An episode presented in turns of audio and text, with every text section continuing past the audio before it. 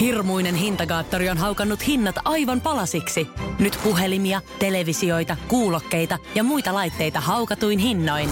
Niin kotiin kuin yrityksille. Elisan myymälöistä ja osoitteesta elisa.fi.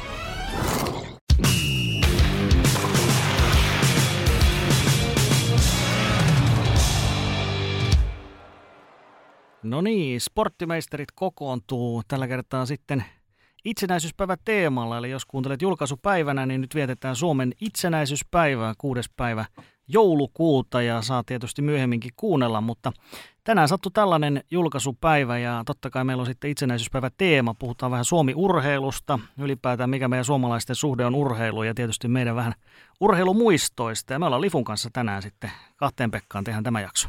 Kyllä Teppo, ei vähän aikaa olla kahdestaan tehty jossain tuossa kuukausi kaksi sitten varmaan, niin tota, tämä on aina mukava myös kahdestaan tehdä, että vaihtelu aina. Mm, no vähän höyryjä päästeltiin silloin viimeksi, mutta nyt on ehkä tämmöinen aika juhlallinen tunnelma, sillä itsenäispäivä tämähän on kuitenkin Suomessa, niin tämä on aika tämmöinen harraskin juhla, jos vertaa moneen muuhun maahan, missä se voi olla enemmän semmoinen karnevaali, niin kyllähän Suomessa ekana tulee mieleen, että tämä on tämmöinen aika hyvin niin kuin nimenomaan harras, juhlallinen tapahtuma, johtuen tietysti Suomen historiasta. Kyllä, mitä on kokenut tota, monen, monenlaisia itsenäisyyspäiviä ja harras se on ollut itsellä aina, mutta valitettavasti se on huomenna illalla, nyt kun maanantaina nauhoitetaan, niin sitten tiistai-iltana, kun tuolla residentin linnassa sitten juhlivat osa ja sitten osa juhlii vähän väärällä tai omasta mielestäni väärällä tavalla sitten tuolla kaduilla, niin tota, mm.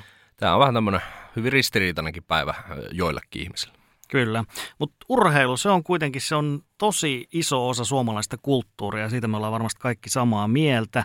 Jopa ne ihmiset, jotka ei, ei niin kuin, joille urheilu ei ole niin merkittävä osa, niin hekään ei pysty kuitenkaan kiistämään sitä, että se on tässä suomalaisuuden rakentumisessa silloin aika tärkeä rooli ollut vuosikymmenten ja vuosisatojenkin kohta joukossa, kun itsenäistymisestä on, on nyt tuo reilu sata vuotta, niin tota, jos mietitään ensin meidän henkilökohtaisia muistoja, niin mikä sulla on, jos mietitään Suomen maajoukkueen tai jonkun suomalaisurheilijan saavutukset, mitkä niistä on ollut sulle niitä kaikista isoimpia tai henkilökohtaisempia, mitä sä oot kokenut? Ehkä no, jo siellä lapsena jo. No aina kun maajoukkue ihan samanlaista riippumatta, niin on varmaan sen sanonutkin, niin kyllä mulla niin kuin jotenkin äh, tässä rinta, rinta nousee ylös ja on niin kuin hirveän ylpeä, ylpeä suomalainen, mutta jos mennään lapsuuteen, niin tota, mulla on varmaan kolme kolme juttua. On, ensimmäinen on 08, totta kai salipäddin, mistä puhuttiinkin Tuomo Reposen kanssa, niin salipäddin ensimmäinen maailmanmestaruus 08 joulukuussa. Toinen ö, on sitten no, 2011 miesten jääkiekon maailmanmestaruus. Itse olin silloin alaikäinen, en muista olinko 15-vuotias silloin vai 16, jotain sitä luokkaa, niin tota, ei tullut niin kuin superisti juhlittua, mutta kyllä sen niin kuin huomasi, että jotain tapahtui myös Kotkan Helilän tota, yläasteella. Mm.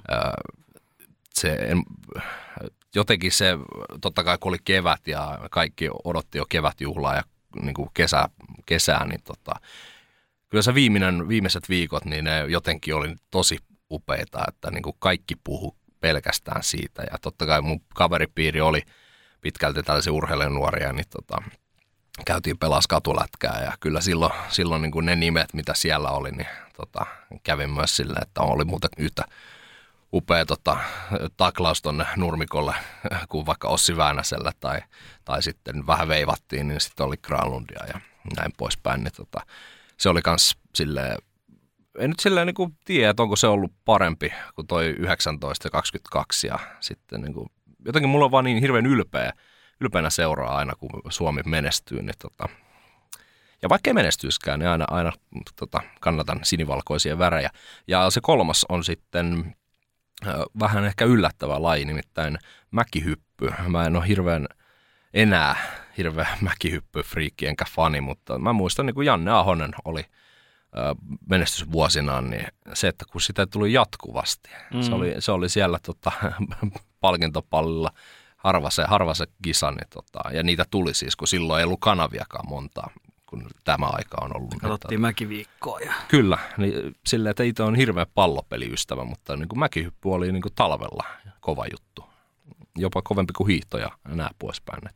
Ja en niin kuin, itse en ole ikinä hypännyt mäkeä. Yritin joskus Tamsamon tulla ja sain varmaan semmoisen puolen metrin ilmanlennon, mutta tota, silleen, silleen niin kuin seuraa auennut, mutta joka tapauksessa, niin kuin, ja tässä, on, niin kuin, tässä voisi luotella kaikki läpi. Et mm. Sen verran ylpeästi aina katsoa. Kyllä, kaikilla on ne omat, omat mitkä siellä on, mutta sehän niissä on kuitenkin, että ne on sellaisia yhdistäviä tekijöitä, sanotaan, että se yhdistää kansakuntaa, että, että semmoinen, se narratiivi on aika yleinen, että 95, kun Suomi voitti tuon jääkiekon miesten maailmanmestaruuden, niin aika monethan rinnastaa se myöskin niin, että myöskin Suomessa oli just ollut lama aika, niin monet rinnastaa se niin, että lama myöskin lop, päättyi tähän Kyllä. maailmanmestaruuteen. Se on tava, siinä on osittain totta myöskin, että siis 95 eteenpäin se lähti myöskin talous sitten taas aika kovankin nousuun, että, että se on tietysti mikä, mikä se todellinen yhtymäkohta on juuri, juuri tähän jääkiekko maailmanmestaruuteen, niin se on sitten kaikilla tietysti ihan, ihan omassa sydämessä se, että, että onko sillä sitten suurempaa merkitystä siihen ollut, että kyllä mä siis 95, 95 jotakin muistan,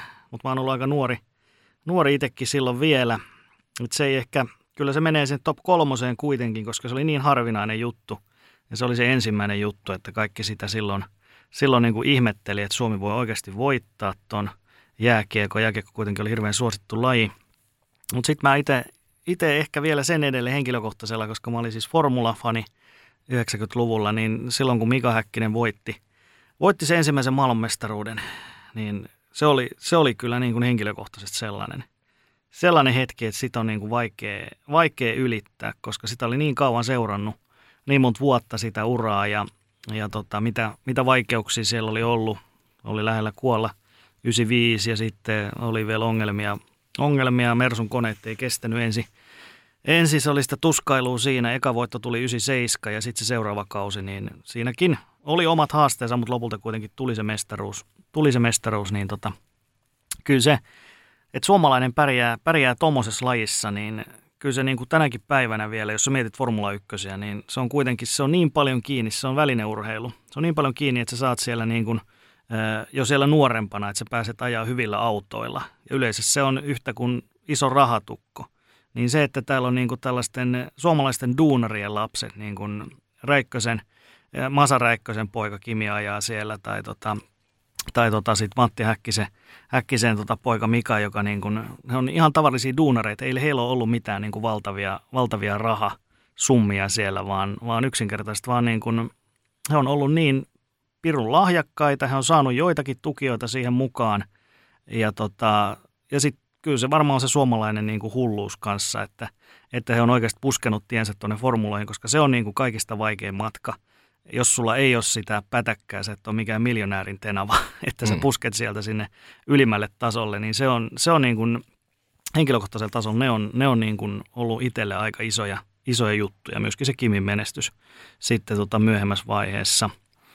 Ja tota, mikähän se kolmas sitten olisi, niin kyllä mä sanoisin, että kyllä ne – kun tuossa oli hiihtojakso taannoin, niin kyllä ne hiihtojutut on itsellä kanssa silleen, silleen läheisiä, että niitä tuli paljon katsottua. Että varmaan ne on niitä Mika Myllylän Ramsaun aikaisia juttuja ja 98 Naganossa myöskin, jossa hän voitti, voitti tota kanssa niin olympiakultaa, niin kyllä ne on, kyllä ne on myös semmoisia isoja, isoja suomalaisia juttuja niin kuin itselle, itselle ollut. Että hiihto on taas, sit taas se on niin, kuin niin perinteinen, että sitä on seurattu niin kuin vuosikymmenestä toiseen – ja aina on ollut semmoinen, niin kuin, että suomalaiset on hiidossa hyviä, koska täällä on paljon lunta. Että se on tavallaan hirveän looginen taas, että silloin jos suomalainen ei pärjää hiidossa, niin musta tuntuu, että sitä vähän jopa ihmetellään tuolla ehkä muualla. Että miksi te ette nyt pärjää, että teillä on täällä lunta. Että, mm. Eikö tämä pitäisi olla teidän juttu? Niin, onhan tuo varmaan aika monen lajin siis äh, pesiytynyt, niin kuin, jos itse ajattelen niin kuin sitä, että nyt äh, toi formulat, hiihto, mitkä mainitsit, ottaisi vaikka rallin tähän – niin kuitenkin rallissakin Markus Grönholmit ja Ari Vataset ja niin, niin poispäin, niin jotenkin meillä tulee semmoinen, että ollaan me aina pärjätty. Niin sitten nyt jos tällä hetkellä 2022 ei joku pärjääkään näissä lajeissa, että jos meillä ei olisi tällä hetkellä Iivo hiihdossa, niin kaikki on se, että mitä täällä tapahtuu. Ja sama, mm-hmm. jos meillä nyt ei olisi Pottasta ö, tota, tuolla F1 niin ihmetellä, että missä on suomalainen F1 niin kuin, tota, kuski.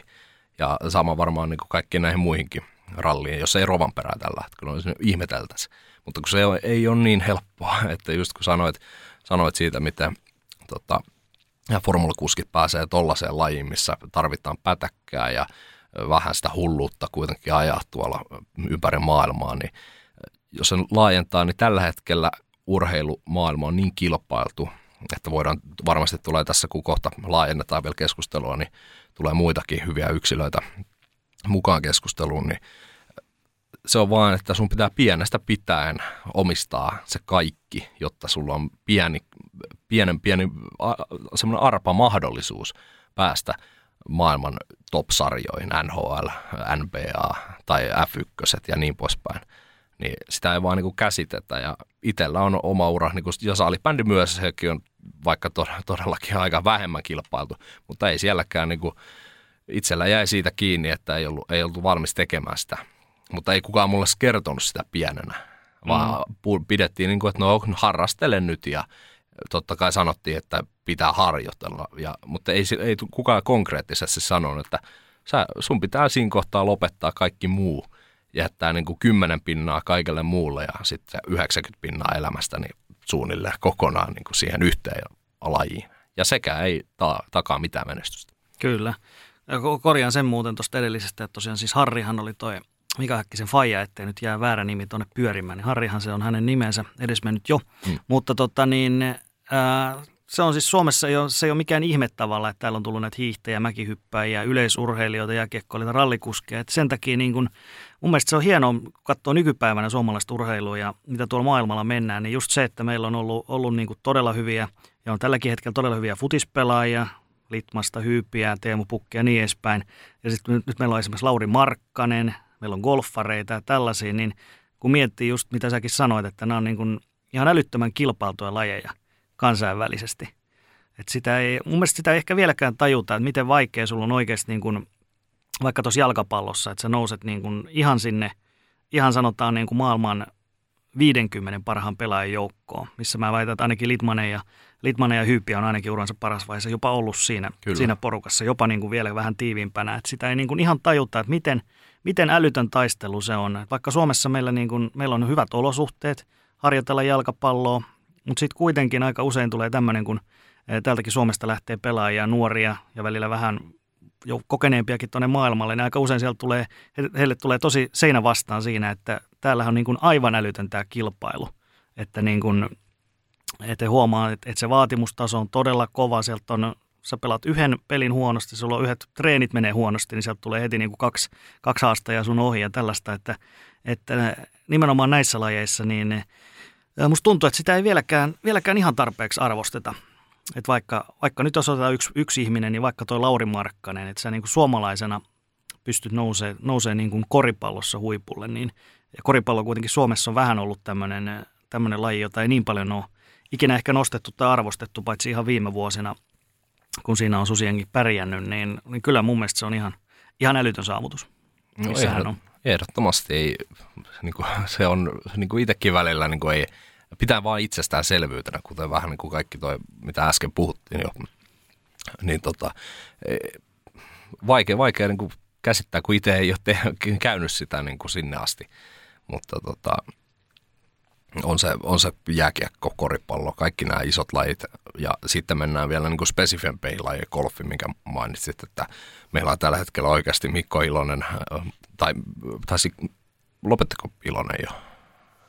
En, nyt, en, en seuraa niin paljon. Niin, niin no, mutta kuitenkin Ilonen on ollut, ollut pitkään ja nyt on Matilla Kastreen ja Sami Välimäki ja niin poispäin. Niin meillä on tota ihan ihan jäätävä määrä niin kuin lajirepertuaaria on. Sitten ehkä yksi, mikä tänäkin tota, tässä syksy, syksyllä meillä oli jakso Mika Laurilan kanssa, niin Jefu on sellainen, että siinä meillä ei ole vielä niin kuin, täyttä menestystä, mutta Olaus Alinen ja kumppanit on tulossa. Niin heilläkin niin kuin, se yliopistomaailma, mikä heitä odottaa siellä ja osalle on jo tota, todellista, niin sekin on jo iso saavutus, että käyt, pelaat yliopistosarjaa ja sitten siitä vielä pitäisi päästä sinne ammattilaissarjoihin, niin vaikeaa on, ja, mutta siihen kun antaa, antaa sille urheilulle kaikkensa, niin menestykseen tulee se pieni mahdollisuus. Mm.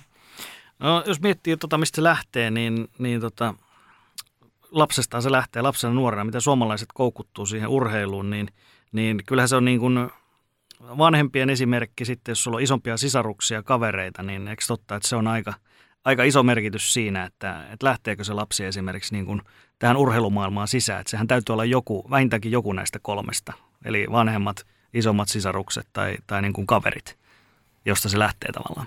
On varmaan, niin kuin, noi on ne isoimmat, että sitten se ehkä jossain kohtaa alkaa tulla se niin kuin koulumaailmassa, vaikka se julkinen paine, että Kauri, mitä sä muuten harrastat, mm. niin sitten siinä kohtaa ehkä saattaa, että jos sulle ei ole siinä kohtaa tuputettu mitään, niin siinä kohtaa sitten viet itsessä jonkun esitteen, että hei, että pääsisikö tuota harrastamaan. Itellä kävi niin, että vanhemmat sanoivat, tai vei aina tällaisiin niin kuin jumppa- ja leikkikouluihin, missä siis treenattiin eri, erilaisia liikesarjoja ja näin poispäin. Ja ehkä, ehkä saatettiin harrastaa ja koululiikuntaa siinä sitten totta kai tuli mukaan ja tota, sitten vietiin koripallotreeneihin kuukausi. Kuukausi, tota, on sen sanonutkin, kuukausi oli Karhulan veikoissa ja sitten joukkue konkurssiin, kun ei, ei löytynyt maksu, vanhemmilta maksukykyä mm-hmm. joiltain, niin tota, tai halua, en, en tiedä onko se ollut kykyä vai halua, niin tota, sitten sen jälkeen sanoin, että loppuu kaikki, mutta niin vaan sitten äiti vei salipädin treeneihin ja siitä on nyt tämmöinen 18 vuoden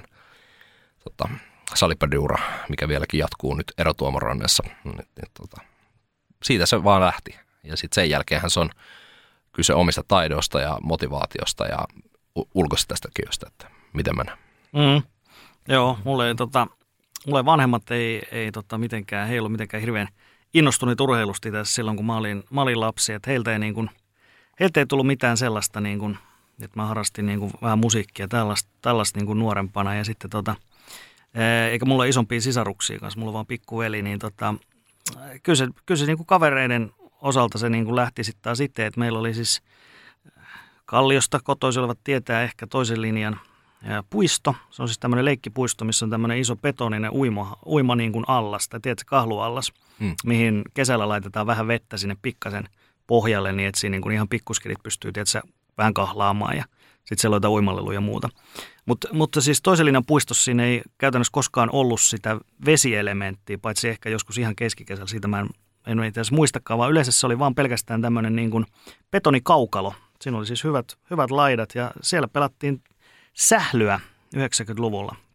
Siinä joku puiston työntekijä hommasi sinne tota, ne maalit ja sitten, sitten noita sählymailoja, niitä siis ihan yksinkertaisia tämmöisiä, mitä ne oli ne ensimmäiset semmoisia niin kuin hyvin, hyvin tota, köykäisiä muovi, muovimailoja ja niillä sitten ruvettiin siellä läiskiä. Ja, ja siellä niin kuin, vaikka se kaukalo ei ollut mikään hirveän iso, niin kyllä siellä niin kuin aika paljon, aika paljon skidejä siellä kerralla pyöriä, pyöriä. Siitä se niin kuin omalla, omalla kohdalla lähti – että se ei siis ollut, se ei ollut mitään seuratoimintaa, se oli vaan sellaista, sellaista sitä aikaa, ei ollut kännyköitä eikä muuta, että se oli vaan, että koulun jälkeen niin kaikki meni sinne, että ei sitä välttämättä edes sovittu etukäteen, että no okei, mennäänkö tonne, mennäänkö tonne puistoon sitten lätki, lätki siihen kaukaloon sen jälkeen, koulun jälkeen, vaan kaikki vaan niin kuin aina päätyi sinne ja siellä oli niin kuin, niin kuin ihan älyttömästi niitä skidejä jossain kohtaa. Mm. Ja kyllä se, niin kuin vaan se kaveriporukat on iso, mm. iso osa, että itse nyt on elänyt sitä aikaa, kun tota, on ollut puistotyöntekijät ja urheilupaikkojen ylläpito on ollut niin kuin vähän parempaa varmaan kuin sitten siitä vähän kauemmas menneisyyteen, niin kyllä niin kuin talve, talvella sitä niin kuin odotettiin vaan, että sinne tulee jäät tuonne tota, keskuskentälle ja sinne sitten ihan sama koulusta pääsit kahdelta toista kahdelta kolmelta, niin sinne ja sitten illalla äiti yleensä soitti, että nyt saakeli kotiin, että läksyt pitää tehdä ja nukkumaan ja sitten tota, seuraavan päivän taas kouluun, että kyllä on niin kuin pitkiä sessioita ja just itse asiassa tällä viikolla juttelin tota, kaverin kanssa, kun oltiin tota, lenkillä, tai siis no itse asiassa viime viikolla, niin tota, siitä, että ei varmaan nykynuoret, niin ne ei itsenäisesti lähde enää, enää tuonne niin kuntien tarjoamiin urheilupaikkoihin, ellei niin kuin yhdessä sovita. Ja sitä kulttuuria tulee esimerkiksi koto vanhemmilta. Että kuitenkin nyt onhan pleikkarit ja puhelimet ja TikTokit ja muut vastaavat vie aikaa. Ja totta kai sitten myös nämä suoratoistopalvelut ja niin kuin, se pitää vaan niin kuin tulla luonnostaan, että meillä, meillä se oli ihan selvää. Että tota, jotenkin nyt itse haluaisi vieläkin, että olisi semmoinen, että olisi vaan niin kuin sitä aikaa, että voisi lähteä. Ei tarvitsisi miettiä mitään muuta kuin tulla sitä illalla vielä nukkumaan. Kyllä, se on ihan totta, että semmoinen niin kuin niin sanottu puistopelikulttuuri, niin sitä ei samalla tavalla enää ole, vaan se on, että lapsilla, heillä on niin kuin harrastukset ja ne harrastukset on hyvin aikataulutettuja, ne, niistä maksetaan ja yleensä vanhemmat myöskin kuskaa. Mä tiedän itse, koska mä oon itsekin vanhempi ja mä kuskaan, niin tota, se, on, se on hyvin erilaista kuin tällainen niin kuin vapaa-muotoinen, että mentiin just sinne, sinne puistoon tai kaukaloon tai pallokentälle tai mulle ja siinä oltiin sitten, joskus saattoi olla tunni, joskus saattoi olla, että siinä oltiin se 5-6 tuntia mm. kevyesti, että se ei ollut mitenkään niin kuin ennalta määrätty, että ketä tänne nyt tänään tulee ja ket, ketkä pelaa vastakkain tässä ja, ja tota, kauanko me tässä ollaan. Että se on ihan niin kuin niin sanotusti fiilis pohjalta, niin musta tuntuu, että ylipäätään elämässä ehkä e, tässä 2020-luvulla lapsilla ja myöskään niin kuin aikuisilla entistä vähemmän on ehkä tollasta niin. vapaata. Niin, koska nyt se on, kuten sanoit, että harrastustoimintaa varmaan onkin suurimmalla osalla lapsista, mutta ne on just sitä, että vanhemmat vie – siellä on se valmentaja, kuun, kuunnellaan. Tähän kellon aikaan täällä. Ja... Kyllä, eli sulle niin kuin sanotaan, että milloin urheile, mutta sulle ei tosiaan luonnollista niin kuin halua lähteä, niin kuin vaikka meilläkin oli, saattoi olla niin, että meillä on illalla treenit, mutta koulun jälkeen on vaikka sanotaan viisi tuntia aikaa, niin mietitään, että ehtisikö vaikka puolitoista tuntia käydä jossain leikkimässä ja sitten syömään kotiin ja sitten sieltä treeneihin. Mm-hmm. Eli tuli myös sitä ohjeistreeniä niin kuin automaattisesti ilman, että kukaan käskee menemään minnekään. Kyllä.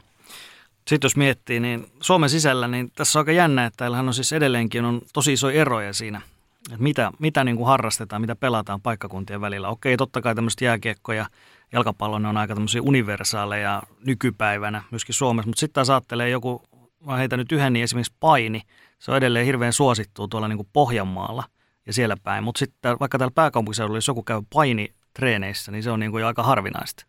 Että sä oot vähän, sä oot vähän erikoinen silloin. Ja sitten toi pesäpallohan on kanssa, mikä on tosi, tosi niin kuin vahvasti alueellinen. Että se ei niin kuin, vaikka täällä, täällä alueella niin kuin sille ei oikeastaan minkäännäköistä roolia juuri missään. Mutta sitten taas jossakin se voi olla mm, pieniä paikkakuntia, missä se pesäpallon ympärille tavallaan rakentuu koko se paikkakunnan urheiluidentiteetti. Ja sitten on esimerkiksi jossakin pienemmissä kaupungeissa, niin, tai kaupunkikin on joissakin niistä vähän liioteltua, jopa kyliksi sanottavissa paikoissa, niin esimerkiksi siellä, että millainen liikuntasali sieltä löytyy. Onko se vaikka se koulun liikuntasali on ehkä se paras liikuntapaikka siellä, niin silloin se yleensä se laji on aika selkeä, että okei, tämä soveltuu lentopalloon hyvin. Mm. Ja sitten jos kide on vähän, niin lentopallo on siinä myöskin menee siellä monen muun lajin koska siinä tarvitaan vähän vähemmän pelaajia kuin vaikka versus salibändi.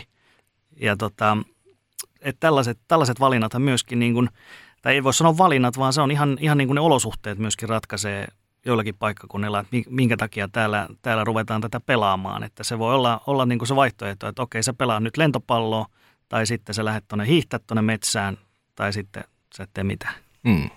Aikaisemminhan tuli jo taloudelliset tota, tällaiset ominaisuudet siihen myös mukaan, että miten sillä perheellä on varaa tota, harrastaa. Ja varmasti niin nuo paikkakuntakohtaiset, niin jonkun on pitänyt tehdä se kulttuuri ensin, että päättää, että hei, tänne perustetaan vaikka tämän näiden kahden lajin tota, seura, mikä, missä sitten aletaan tekemään tätä, tätä työtä. Ja ainakin niin kuin KTP on Kotkasta, niin tota, koripallo ja jalkapallo on ne päälajit. Ja kyllä se niin kuin huomaa noissa, tai muistan vielä sen, niin kuin, kun junnulla salipädi treenejä piti näiden meidän vanhempien sopia tuonne kunnan kanssa, niin tota, ei meinannut koripallo vei kaiken. Että mm. Ne oli etusijalla aina parhaat ajat koripallolle ja sitten vielä jossain kohtaa niin meidät potkittiin pois niistä halleista, että kun jää jälkiä lattiaan, niin tota, se, oli niin kuin, se on vaan niin kuin kiteytynyt melkein sinne niin kuin, ö, alueen kulttuuriin ja ihmisiin. Mm, kyllä monet muistelee niitä, että just vaikka salibändissä, kun pelattiin niissä koulusaleissa, niin oli just sitä, että piti laittaa sukkia mailoihin, ettei ja siellä on jotkut ikkunat siellä, niin pelattiin mm. jollain pehmeällä pallolla tai muuta, Joo. että kun täällä on, tuolla on ikkuna, että toi ei saa mennä rikki. Niin, kyllä. Joo, muistan tonkin, että No, se, se on ollut sitä, sitä mutta tota, kyllä nyt aika lailla alkaa niin kuin Suomenkin kokonaan valtio, niin alkaa tota, myös vähän niin kuin nämä rajat häilymään, että täällä saa melkeinpä harrastaa ihan mitä haluaa. Että, ja tota, monet, monihan niin kuin lähtee muualle sitten, jos lapsi haluaa harrastaa, mutta sitten on myös talouskin kunnossa, jos mm. ihan paikkakuntaa vaihdetaan sen takia. Mutta onhan näitäkin mun mielestä muutama kerran ainakin mediassa tässä vuodekin sisään Joo, kyllä se on, siis tavallaan se liittyy siihen, että entistä nuorempana niin kun tavallaan pitää jo tulla se, että jos sä haluat niin kun tulla oikeasti todella hyväksi, että sä haluat, että sä oot NHL-pelaaja tai jos tulee niin kun kansainvälisellä tasolla futispelaaja, niin yleensä jos sä oot tuolta vähän pienemmältä paikkakunnat kotoisin, niin jossain tulee se raja, että tavallaan siellä seuran sisälläkin valmentajat tavallaan nostaa kädet pystyyn, että meillä ei niin kuin ole tarjolla sulle nyt tarpeeksi laadukkaita treenejä tai harjoituksia, että meillä nämä muut pelaajat ei ole sitä tasoa, tai että, että meillä ei välttämättä valmentajat ei ole, ei ole, ei ole niin, kuin niin ammattimaisia, että voi olla vaikka isävalmentaja, äitivalmentaja. Ja sitten sit niin kuin ainoa ratkaisu voi olla se, että, että koko perheen täytyy muuttaa sitten isompaan kaupunkiin X, mm. jossa sitten on se isompi, isompi seura, joka pystyy tarjoamaan tälle nuorelle, nuorelle sitten ne, ne ammattimaisemmat harjoitusolosuhteet, kovemmat pelit, kovemmat vastustajat ja niin poispäin. Että kieltämättä se kuulostaa aika hurjalta, mutta näitä tosiaan näitä tarinoita on, on niin kuin enemmässä määrin rupeaa olemaan, että, että ja on se varmaan, mutta voi niin kuin miettiä niitä muita perheenjäseniä, että tavallaan se on heille varmasti aika, niin kuin, aika niin kuin iso päätös, että nyt muutetaan koko perhe yhtäkkiä täältä tota Oulusta Helsinkiin tai jotain muuta. Niin, kyllä. Ja se voi olla jopa, jopa niin kuin yhden kaupungin sisälläkin. Että ainakin mm. Espoossa salibändi on ollut Indians ja Oilers, niin heillä on ollut aika isoakin liikettä aikoinaan. Ja sama myös tota, Helsingissä ja näin poispäin. Ja me, meillä sitten niin kuin, osa porukkaa lähti Loviisaan pelaamaan salibändiä, kun sieltä löytyi siihen aikaan liikajoukkue ja sinne oli mahdollisuus päästä. Niin, ja tota, kor, ö, tota, Kotkassa niin kakkosdivari oli korkein. Niin. Se, on, se on vähän niin kuin, pitää, pitää löytää se oma, oma reitti. Ja se, että vaikka jääkin pienelle paikkakunnalla, niin sieltäkin voi edelleen ponnistaa, mutta se on, se on vähän pidemmän työn takana, että sitten joutuu vähän sen muun, muun elämän kanssa myös suplimaan sitten. Että on, on se sitten matkustamista jonnekin tai sitten se treenaaminen pitää vaan nostaa sitten omalle levelille. Ja kuitenkin raha on se isoin syy, minkä takia suurin osa ei saa ikinä mahdollisuutta mm-hmm. tavoitella jotain urheilullisia unelmia. Ja kuitenkin urheilu ja liikunta, niin se on aina meidän elämässä, mutta e, todella harvalla on varaa yrittääkään niin kuin nostaa sitä vähän korkeammalle kuin vaikka koulutusta tai muutakaan.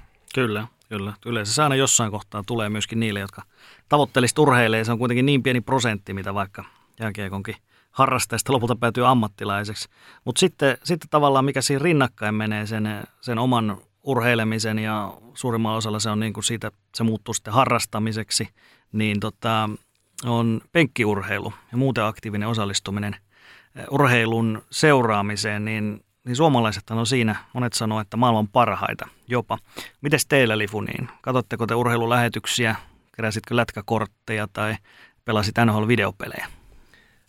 Lätkäkortteja tuli vähän kerättyä pienenä, mutta jotenkin kun ne ei tehnyt mitään, ne kortit, mm, ne, ne oli vaan, vaan niin tota, silleen pienenä annoin, annoin ne pois ja sitten tuli, jotka action-figuurit tuli sitten jossain 80-vuotiaana – oli kova juttu ja sitten ni, niillä leikittiin enemmän. Ja, tota, mutta sitten kuitenkin niin kuin, urheilu on niin kuin kasvanut vaan niin kuin eteenpäin ja mitä vanhemmaksi tullut, niin kaikki muu jää pois ja nyt sitten enemmän niin kuin itseä kiinnostaa hirveästi, niin kuin miksi, miksi asiat tapahtuu ja, tota, niin kuin, mitä, mitä on tapahtunut aina ennen. Ja totta kai sitten niin erotuomariharrastus, niin se on tuonut myös sen niin kuin, vähän sen niin kuin toisenkin näkökulman siihen, että mä en aina enää katso sen mukaan, että tota, mitä ne pelaajat tekee, vaan myös se tapahtuma plus säännöt ja se koko kulttuuri, mikä liittyy aina näihin lajeihin. Mutta tota, NHL-videopelit on itse asiassa edelleen semmoinen, tota, tämä NHL-sarja, niin se on joka vuonna, oh, mikäkään mulla on 08 lähtien kaikki muut paitsi kymppi löytyy kotoa, että tota, se, se on valitettavaa, että joka vuosi joutuu sen päälle, päälle 60 laittamaan uuteen tällaiseen päivitettyyn versioon. Että, tota, mutta se on, se on yksi harrastus ja tota, sitä kautta niin kuin pysyy myös sinänsä kärryillä ja tota, on, on se kiva ajanvietettä, mutta totta kai niin kuin penkkiurheilu on se, kun se pääkysymys oli, että miten mm. penkkiurheilu liittyy, niin tota, ei meillä ihan hirveästi katsottu kuitenkin niin kuin aika meni just silloin niin kuin ulkona. Ja meillä ei ole ollut ikinä tota, vanhemmilla nyt noita maksukanavia. Kaikki tuli ilmaiskanavilta, sen takia esimerkiksi SM-liigaa todella vähän tuli katsottua pienenä. Sitten teini-ikäisenä ne alkoi vasta siitä, siitä niin kiinnostua enemmän. Ja tota, ne oli enemmän niin kuin Ylen talviurheilulähetykset, kaikki tällaiset jalkapallon EM- ja MM-kisat. Formulaakin tuli Maikkarilta silloin tota, pienenä, niin niitä on tullut katettua ja se on ollut sitä, sitä, mitä telkkarista tulee ja muuten se sitten on ollut harrastu, harrastamista niin kuin kodin ulkopuolella, niin tosi vähän, mutta mitäs teillä? No siis niin kuin mä sanoin, me, meidän vanhemmat ei, ei ollut ollenkaan innostunut urheilusta silloin, mutta siis mä onnistuin kärttämään ne tota, maksukanavat sitten, sitten formuloiden takia alun perin ja sitten siinä sivussa tuli, tuli tietysti niin kuin, ää, Maikkarilla se oli maksullinen, sitten jossain kohtaa tuli myöskin Kanal Plussa otettiin ja, ja sen jälkeen oikeastaan ne kaikki muut siihen. Mutta mä oon huomannut sen kanssa omissa vanhemmissa, jotka edelleen vielä, vielä tota porskuttelee tuolla eläkeläisenä, niin on huomannut, heillä on hirveä ero, muutos tullut myöskin siinä, jos vertaa siihen, että, että kun mä olin lapsi, he tosiaan seurasi just ehkä jotain hiihtoa, hiihdon MM-kisoja, olympialaisia ja tällaisia. Mutta nykyään, niin, mitä mä oon kuullut ja he on kertonut, että he seuraa niin kuin ihan kaikkea mahdollista, mitä tulee. Hiihtoa, ampumahiihtoa, snookeria, mm. on ottanut Eurosportin ja näkyy snookeria siellä ja mitä näitä muita on, on näitä, näitä tota, pyöräilyä. Siis, se on yllättävää, mutta, mutta siinä huomaa myös sen, että tota, siihen jää aika helposti kiinni tuohon penkkiurheiluun. Että sä annat vähän niin kuin sormeen sinne, että okei, se on just se elämänvaihe myöskin kiinni, että esimerkiksi silloin, kun sä jäät eläkkeelle, että sulla on aina ollut kuitenkin niin kuin – tietty tota homma, että mitä, mitä sä niin kuin viikossa teet ja miten se viikko jakaantuu. Sitten sulla yhtäkkiä tuleekin semmoinen tilanne, että sulla onkin nyt tunteja aika paljon tavallaan, että mitä sun pitää uudestaan keksiä, että milläs mä nyt nää täytän ja miten mä nyt tämän ajan kulutan, niin, niin olen kuullut, että monet muutkin, niin jos ei ole, jos ei ole muutenkaan, muuten ehkä ollut niin aktiivisia, niin, niin toi on yksi semmoinen elämänvaihe, missä voi olla, että sä löydät tuommoisen penkkiurheilijan itsestäsi. Niin, se on monta kertaa ollaan puhuttu, niin ei, se on, aikaa on vain rajallinen määrä mm. vuorokaudessa, niin tota, se päätös pitää jostain tulla ja kyllähän me suomalaiset ollaan sitä penkkiurheilu- ja menestyshullua kansaa, kuten monet tuolla mainostelee. Kyllä, mutta toi on, toi on kas, koko tuo ilmiö on sellainen, että sitä on hirveän vaikea niin kuin ulkopuoliselle selittää sitä, että, että usein se tulee esimerkiksi, esimerkiksi tota niin, parisuhteessa se usein tulee. Se on, olen kuullut, että se on monilla se on semmoinen niin sanotusti ensimmäinen tiukka paikka voi olla just se, että jos, tota, jos sun puoliso ei ole millään tavalla innostunut urheilusta, varsinkaan tuosta penkkiurheilupuolesta, että mitä sä selität sille, että mun on nyt pakko tänään lauantaina, kello on 17, niin mä katon tänä, tässä nyt sitten kaksi tuntia vähintäänkin Englannin valioliigaa. Ja sitten illalla, kun kello tulee mitä nyt 8, 9, milloin se prime time NHL alkaa, niin sitten mä katon sitä. Ja siinä välissä ehkä jotakin muuta. Niin sitten tämä sun uusi uusi tota, tyttö tai poikaystävä kysyy, että miksi. Niin siinä, siinä on todennäköisesti se ensimmäinen iso koetinkivi sitten, että miksi. No on, että se on kuitenkin se urheilu, mitä katsotaan, tapahtuu livenä jossain, mm. mutta sitten niin kuin, ihmiset, ketkä ei ymmärrä sitä, että ei, se ei ole sama asia katsoa seuraavana päivänä jälkilähetyksenä, vaan se, se on hyvä olla mukana elää ja seurata vaikka Twitteriä sitten samalla, että mitä, mitä siellä näiden Suomi-hästäkien takana keskustellaan ja onko siellä tullut jotain huomioita ja näin poispäin, niin se, ne on kuitenkin aika iso juttu meillä hulluille, ur, urheiluhulluille ihmisille, että siinä pitää sitten vaan päättää se parisuhde, että siis, niin, niin, siis tota, päättää, että kumpi, kumpi on tärkeämpi, että tota, Kyllä. Et, että tota, ja miettiä myös se kumppani sen mukaan, että hänkin ymmärtää, että ja löytää, löytää totta kai se, että jos on jo niin kuin, puhutaan, että ei, ei nyt haluta päättää sitä parisuhdetta nyt sen takia, että nyt pari kertaa viikossa katsotaan, mutta tota, niin kuin totta kai sitten pitää priorisoida myös että ei voi joka ilta. Itse kun tota, sinkkuna elellä, niin tota, voin katsoa niin paljon huv- kuin huvittaa, että sitten totta kai on asioita, vaikka erotuomaroinnit ja muut, muut vastaavat, että kun pitää olla jossain, että ei voi sitten sanoa, että ei kun mä katson NHL. Mutta mm-hmm. sitten kun puhutaan sitä omasta ajasta, niin totta kai sekin on valinta, että vietätkö aikaa yksin vai tota, jonkun kumppanin kanssa esimerkiksi. Kyllä. Tai, tai lasten tai näin poispäin. Et se on, mitä itse on ainakin yleensä, yleensä, jos tulee tämmöinen tilanne vastaan, että joku kysyy sitä, että miksi, mikä tuossa nyt on, niin niin ehkä, ehkä just se kokonaisuus on, mitä yrittää itse tuoda esille, että, että se ei ole pelkästään sitä, että siellä nyt, siellä nyt tota, kymmenen miestä potkii palloa tai että jahtaa jotain jääkiekkoa, että sehän ei ole siitä kysymys. Tai että mulla olisi niin, kuin niin olennaista ehkä, että mikä se lopputulos on, että miksi sä voi katsoa se lopputuloksen sitten vaikka tekstiteveltä mm. jälkikäteen. Että, sehän ei, että siitähän se ei ole kysymys, vaan että sä haluat nähdä, niin kuin, nähdä niin kuin sen tapahtuman, että miten, miten joukkue X ja tämä joukkue Y, miten he hoitaa se, millainen se ottelu tapahtumaan, mitä siinä niin kuin pelin sisällä tapahtuu. Siellä on tiettyjä pelaajia, jotka kiinnostaa niin kuin vielä enemmän kuin ne muut siellä – ja sitten äh, itsellä tv tietysti mulla se on ihan väkisinkin tulee, mä kiinnostaa myöskin se TV-lähetys eri elementit siinä, että miten, miten se on toteutettu, selostus ja kaikki muu, muu siihen liittyvä. Että siinä on niin kuin, tavallaan se on niin kuin loppumaton se, se suo, että mitä sieltä niin löytyy niitä mielenkiintoisia juttuja, mutta mä ymmärrän sen puolen myöskin hyvin, että jos ihminen, joka tulee täysin ulkopuolelta, että hänellä ei ole ollut ikinä sellaista, sellaista kulttuuria niin kuin itsellä ja ehkä just sieltä perheen kautta ja muuta, tai hän ei ole siihen osallistunut itse siihen penkkiurheilemiseen, että hänelle se on ehkä just tulee vaan se, että no tossahan vaan potkitaan palloa tai jahdataan kiekkoa, että eikö sä voi mieluummin mennä tuonne itse lätkiä sitä, mm. jos, jos sua toi kiinnostaa. Mutta heille, heille ei niin kuin aukea se, että mitä kaikkea siihen, siihen oikeastaan liittyy ja mitkä nimenomaan ne storit on, on ehkä kuitenkin tärkeämpiä kuin sen ottelun lopputulos.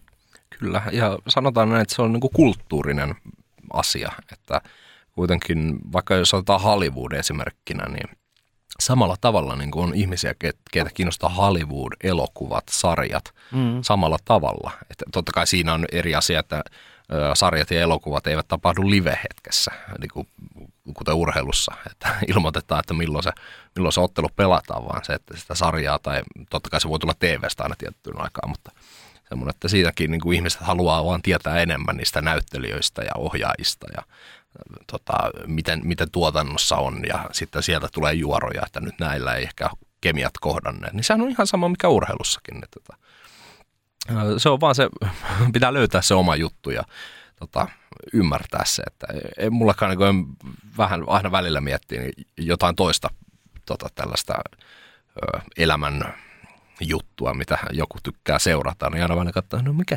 sitä on, että vähän outo kaveri, mutta sitten aina muistaa, no hän voi katsoa samalla tavalla mua, että mm. ei, me ollaan täällä vaan tietty hetki ja otetaan, otetaan niin sit kaikki irti. Niin, kaikki on vähän erilaisia ja, ja tota, suomalaisille vaan tämä urheilu ja urheilijat on hirveän tärkeitä ja tuossa sä pikkasen nostitkin tuohon esille näitä kaikkia kuin legendaarisimpia suomalaisurheilijoita, niin kyllähän niitä on, on siis valtava määrä.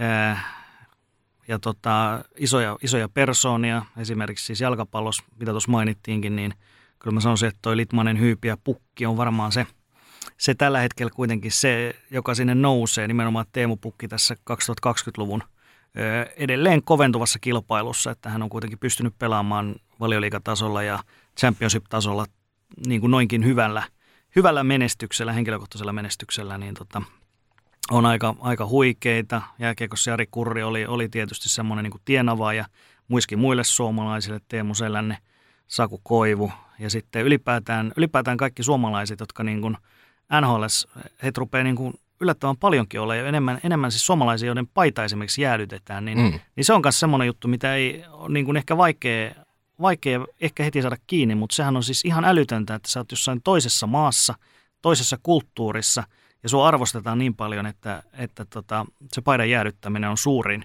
kunnia periaatteessa, mitä voi niin kuin urheiluseuralta saada, urheiluorganisaatiolta, niin niitä on kuitenkin niin vähän, kun mietin satoja ja tuhansia pelaajia on pelannut vaikkapa tuossa tota, tietyssä NHL-organisaatiossa, ja sitten just sun paita jäädytetään. Mm. Niin, niin sä oot niin kuin ollut todella, sä oot jättänyt jonkun todella poikkeuksellisen jäljen siihen kyseiseen seuraan. Ei välttämättä niinkään, että sä olisit voittanut niin älyttömästi jotain, vaan että sä oot pelannut siellä kauan, tai sitten susta on jäänyt vaan semmoinen yleinen kuva, että tämä on, niin kuin, tämä on meidän miehiä, vaikka sä oot ulkomaalainen. Kyllä, ei, niin kuin, mitä on niin kuin oman, oman elämän aikana saanut seurata, niin ei jotenkin pienenä ymmärtänyt, kuinka iso Saku Koivu on ollut Montrealissa.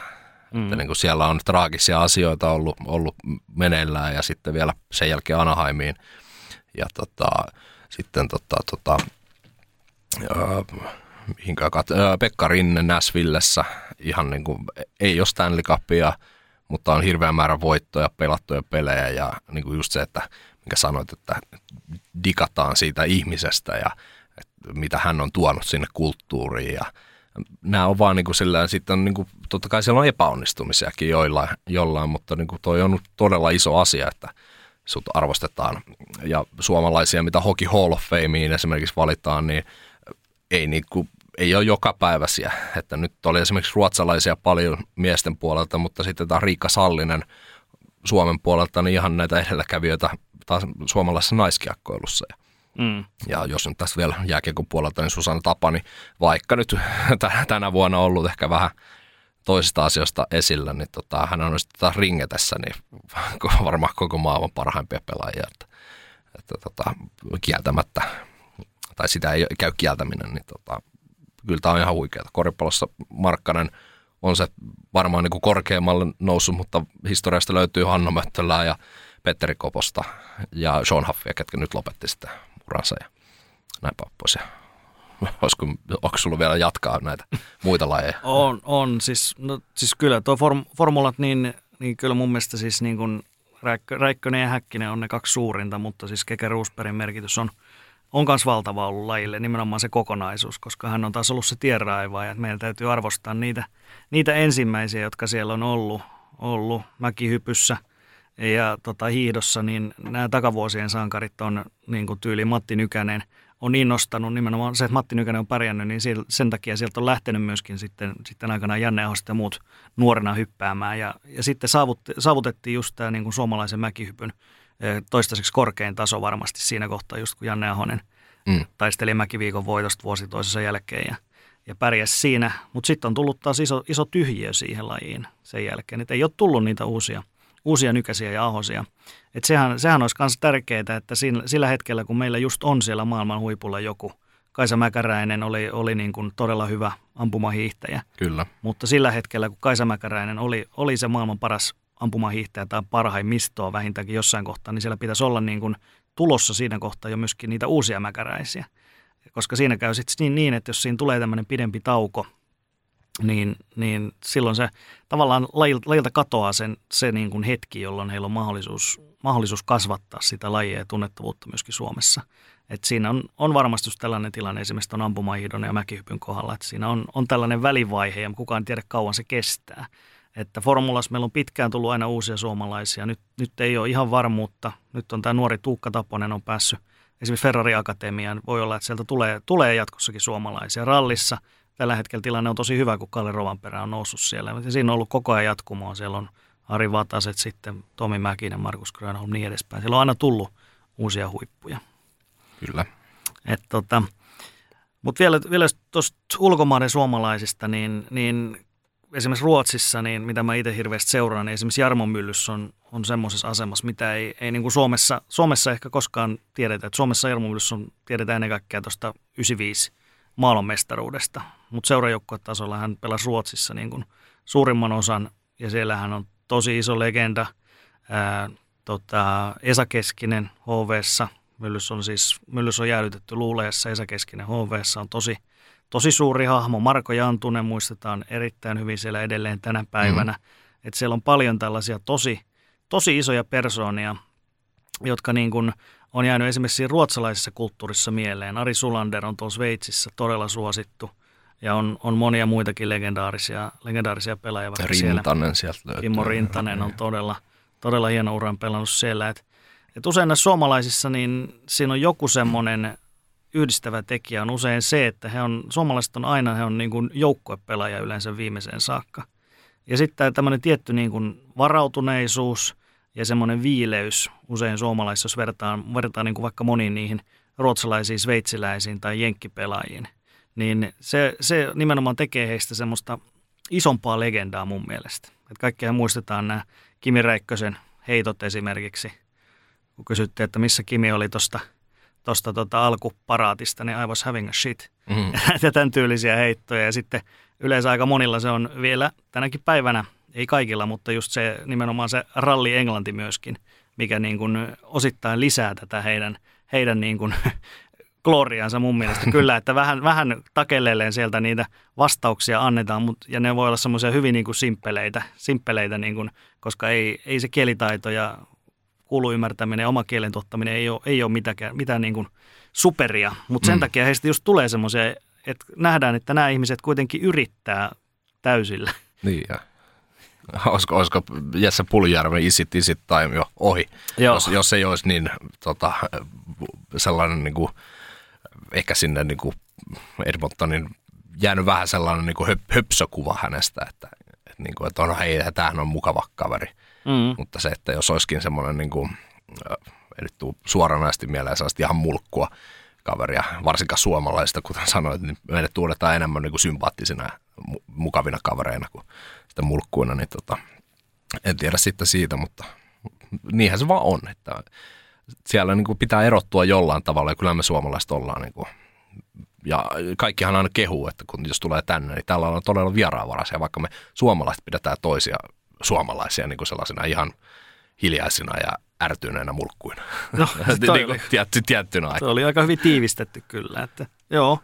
Että se, on, se on ehkä jotenkin liittyy siihen, että, että sitten kun suomalaiset on siellä, varsinkin kun mennään tuonne ulkomaille, niin, niin, niin ollaan niin kuin hirveän kohteliaita täytyy aina olla. Mm. Et se on ehkä toisia suomalaisia kohtaan, se esittää, tulee ehkä vähän eri tavalla esiin, mutta, mutta niin kuin tavallaan tässä arkipäiväisessä tekemisessä, mutta, mutta jotenkin koetaan se silleen vieläkin, että, että ollaan vähän semmoista, en tiedä onko nöyrä, nöyränä, mutta sopivalla tavalla kuitenkin sille jalat maassa, että kukaan ei lähde ikinä ihan, ihan niin kuin takki auki tonne yleensä. Olli Jokinen taisi lähteä aikana NHL, mutta palasi sieltä aika nopeasti takaisin. Että. Niin on, on se varmaan niin kuin nöyryyttä niin kuin silleen hyvällä tavalla.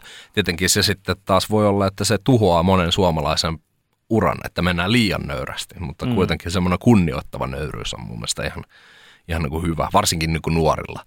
Että mulla on aina opetettu perheessä, että niin kuin kokeneita niin kuin kunnioitetaan ja itse myös aloitan niin, että aina kun tapaa vähän kokeneemman suluissa vanhemman ihmisen, niin lähden yleensä teitittelemään. Se tulee ihan automaattisesti. Kyllä. Mutta sitten jos hyväksyt, äh, niin kuin he hyväksyy niin kuin minut siihen, niin sitten sen jälkeen voidaan niin kuin alkaa tuttavammin lähestymään ja näin poispäin. Niin varmaan se sama, että jos itse lähti NHL, niin kyllä siellä teititeltäisiin koko ajan. Että sir, sir ja Ihan varmasti. näin poispäin. Ihan varmasti. Mutta tota, se on aina, totta kai se pitää kuulua se omaan persoonaan. Mm. Ja siis jos miettii vielä, vielä muutamia nimiä, niin tota, siis esimerkiksi Italiassa Jarno Saarinen oli aikanaan todella suosittu moottoripyöräilijä. Kun hän kuoli, siellä on tullut Jarnoja paljon. On annettu siis nimeä. Esimerkiksi Jarno Trulli, entinen formulakuljettaja. Hän Kyllä. oli saanut siitä nimensä kimejä on paljon ympäri maailmaa.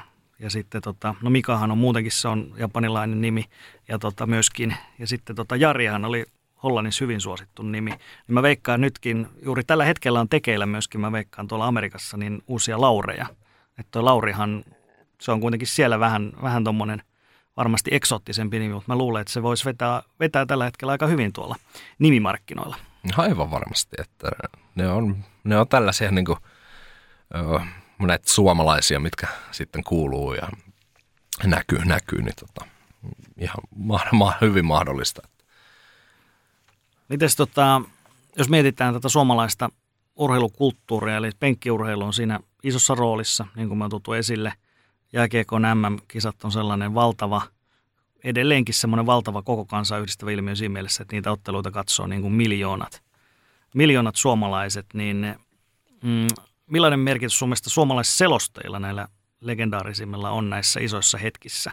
Eli se, että siinä on miljoonat ihmiset katsoo, totta kai se peli on siinä se iso juttu, mutta siellä on myöskin yksi ihminen yleensä, joka sitten luo siihen sen niin sanotun ääniraidan siihen sen tapahtuma ympärille. No on, on todella iso, iso osa ja itsellä niin Andromeda tai en ole varmasti ainut, on niin kuin eniten, tietenkin kun jääkiekkoa seuraa, niin semmoinen sinivalkoinen ääni, mikä jää niin kuin historiaan. En tiedä sitten, että kuinka pitkälle se tulee kantamaan siinä kohtaa, kun tota, Mertaranta lopettaa ja sitten alkaa syntyä uutta sukupolvea, ketkä ei ole ikinä kuulleetkaan Mertarantaa niin kuin livenä. Niin se voi olla, olla ettei se ihan niin kuin, se jää meille niin kuin elämään, mutta se, että sitten tulee tietenkin uudet. Mutta tota, kun mietitään, kuinka monta erilaista sanontaa Mertarannalta on jäänyt on se kuuluisa sininen bussi ja mm. on edessä enemmän kuin mitä meren mutaa ja tällaisia letkautuksia. Kebab-kioski. Kebab-kioski.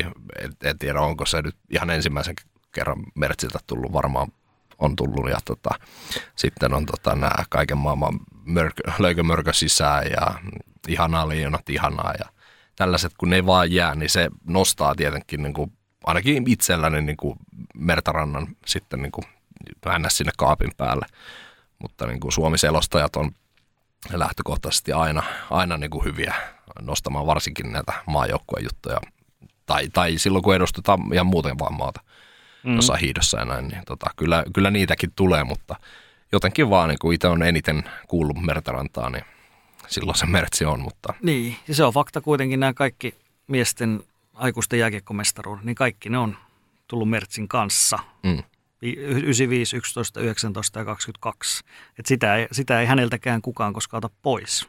Ne on kuitenkin neljä, neljä ensimmäistä ja kukaan ei tiedä paljon niitä sitten tulevaisuudessa tulee vielä vai tuleeko yhtään.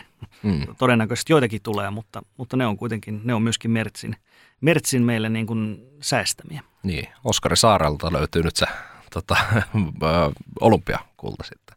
Kyllä. Sitten tuolta maksukanavien puolelta. Kyllä. Tai no tulihan se tietenkin tota, TV5. Ja formula, formula-juttuja tietysti hänellä kanssa. Itelle, mm, itelle, niin, itelle on myös Mertsi ja sitten tota Kyllönen, johtuu just, mitä vaikka tuossa al- alkupuolella puhuin tästä omasta formula, formula-innostuksesta, niin, niin kyllähän Kyllösen Matti oli, oli niin kuin hyvin poikkeuksellinen suomalaisselostaja monin, moninkin tavoin nimenomaan siinä, että, että hän, hän eli sitä niin vahvasti aina sitä tapahtumaa mukana ja hän sai sellaisetkin suomalaiset niin kuin innostumaan siitä lajista, jotka ei ollut päivääkään kattonut formulaa aikaisemmin.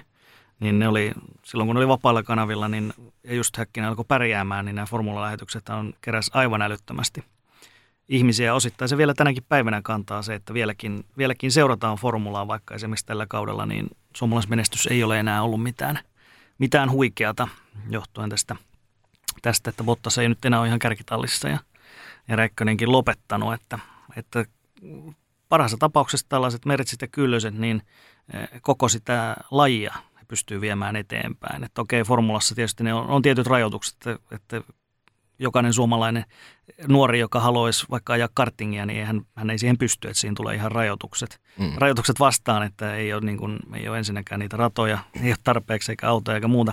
Ja sitten se raha. Et jääkiekossa kanssa niin kuin, niin kuin rahalla tietysti on tärkeä merkitys, mutta, mutta kuitenkin jääkiekko on edelleen niin harrastettu laji, että, että kyllä sillä on iso merkitys myöskin näillä, näillä, tota, näillä herroilla. Ehdottomasti. Ja tota, mites toi linnanjuhlakulttuuri, me puhuttiin siitä tuossa aikaisemmin ihan lyhyesti, niin tänään jos itsenäisyyspäivänä kuuntelette, tänään se jälleen on se linnanjuhlat myöskin, niin oletko ikinä ajatellut tuota linnanjuhla-asiaa sillä tavalla, että, että sehän on oikeastaan, se on myöskin urheilulähetys? No, on, on tullut varmaan, niin kuin, kun puhuttiin, että mitä siihen alkuun, että katsotaan, katsottiinko meillä urheilua, niin ei hirveästi, mutta kyllä niin kuin linnanjuhlat oli melkein sillä, että kyllä se TV on auki jostain telkkarista meillä on ollut aina, aina ja yleensä sitten aika kiivasta väittelyä, että mitä helvettiä toi, toi tyyppi tuolla tekee ja mm. näin poispäin, niin muistan tota, 19 maailmanmestaruuden jälkeen, niin pitikö sinne noin Anttilatkin nyt raahata, niin sitten Iskelle koitin sanoa siinä, että no kyllä tämä nyt itse asiassa aika, aika iso juttu on, että millä joukkueella tuolla mentiin ja kuitenkin niin on, on hienoa, että suomalaista urheilua myös arvostetaan niin, että sinne linnanjuhliin tulee kutsua. Sanotaan näin, että ei nyt ihan, öö, jos tässä nyt joka vuosi alkaa tulla, niin sitten totta kai nythän siellä on ollut yleensä, että sinne joku viisi pelaajaa mm. plus öö, valmennusryhmästä pari tyyppiä Kyllä. menee aina edustamaan, niin, mutta tota, se olisikin kun kaikki tällaiset, kun NHLn ja näiden tota, Major League-lajien mestarithan menee aina valkoiseen taloon mm. vierailulle presidentin luokse, niin sehän se olisikin, kun Koko porukka aina. olisi aina linnanjuhlissa. Että jos, jos niin tämä jatkuu, niin totta kai sitten voi käydä ihan muuten vaan moikkaamassa salea ja sitten hänen, hänen tota, seuraa, seuraajansa. Niin tota. Mutta hieno.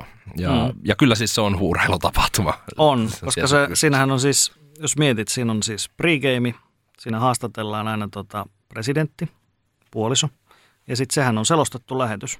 Mm. Ja lisäksi siinä on erätaukoja, eli siinä on siis, eh, ensin otetaan sieltä yhdestä ovesta se tietty porukka. Sitten siinä on pieni intermission, koska Sauli käy siinä kohtaa vaikka varmaan juomassa jotain ja ehkä jos vessassa tarvii käydä, sitten siellä on, myöhemmin tulee tota, niin, ä, otetaan lisää haastattelua, sieltä otetaan käytävää haastattelua, se on koko ajan selostettu lähetys. Kyllä. Eli sekin, sekin, vaikka siinä periaatteessa sinähän vaan kätellään, Mm. mutta silti suomalaisille se selostetaan, että mitä, mitä tässä nyt tapahtuu, että kuka, tää, kuka täältä nyt tulee. Ja, että tämä on, tämä on, se on ihan täysin urheilulähetys.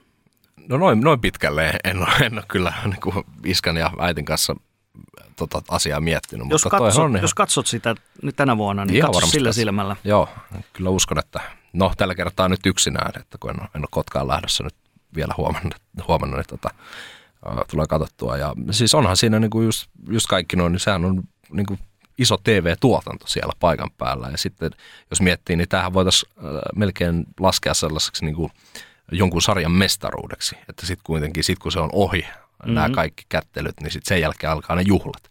Kyllä. Ja sitten siellä on vielä esiintyjiä. Ja Ei ehkä We Are the Champions ei soi, mutta jo, kyllähän siellä, en nyt muista mitä kaikkia Suomen hienoimpia lauluja, ainakin Finlandia soi jossain kohtaa ja näin poispäin. Siitä itse asiassa voitaisiin miettiä, niin mä oon ainakin sitä mieltä, ja on se varmaan sanonutkin, niin Suomen kansallishymni niin voitaisiin saman tien vaihtaa Finlandiaksi. Että mulla, alkaa, mulla alkaa vähän mennä maku maamme lauluun. Mun mielestä olisi paljon hienompaa, jos aina kun Suomi voittaa tai on kilpailemassa jossain, niin saataisiin kuulla Finlandia hymni. Joo. Joo, mä oon miettinyt sitä, että minkä takia on sama kuin Virolla. Niin, Eikö se pitäisi olla eri? Joo.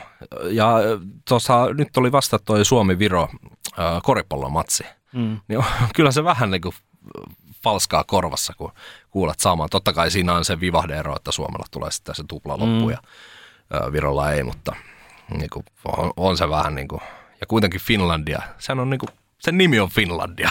Joo. että ei siinä niin kuin, ja kyllä mulla niin kuin se, että siinä kohtaa kun ö, lauletaan Oi Suomi, katso, sinun päiväs koittaa, niin kyllä, kylmät Kyllä. väreet menee, mutta ei mulla maamenlaulusta enää mene, kun ihan ha, todella harvoin menee enää kylmät väreet. Mm. Tämä on kyllä hyvä, hyvä kanta ja ehkä tätäkin mietitään tuossa tulevaisuudessa. En tiedä, vaatisi varmaan aika, aika rohkean, niin kuin, olisiko sitten joku tuleva presidentti vai tota, niin kuin eduskunta, onko se kansa, joku kansanedustaja, joka tämän ottaisi niin kuin esille. Et nykyäänhän on mahdollista tehdä jopa noita kansalaisaloitteita Niin, eduskunnan käsittelyyn, mutta kuka tätä lähtisi niin kuin vetämään? Et No kyllä, kyllä ihan varmasti, ihan varmasti saavuttaa myöskin, myöskin niin kuin vastustusta, mutta, mutta kyllä tuommoinen niin kuin, mun mielestä kaikista asioista pitää voida keskustella ja Mm. tämäkin on sellainen, että sitten olisi kiva kuulla niin kuin ihmisten mielipiteitä puolesta vastaan.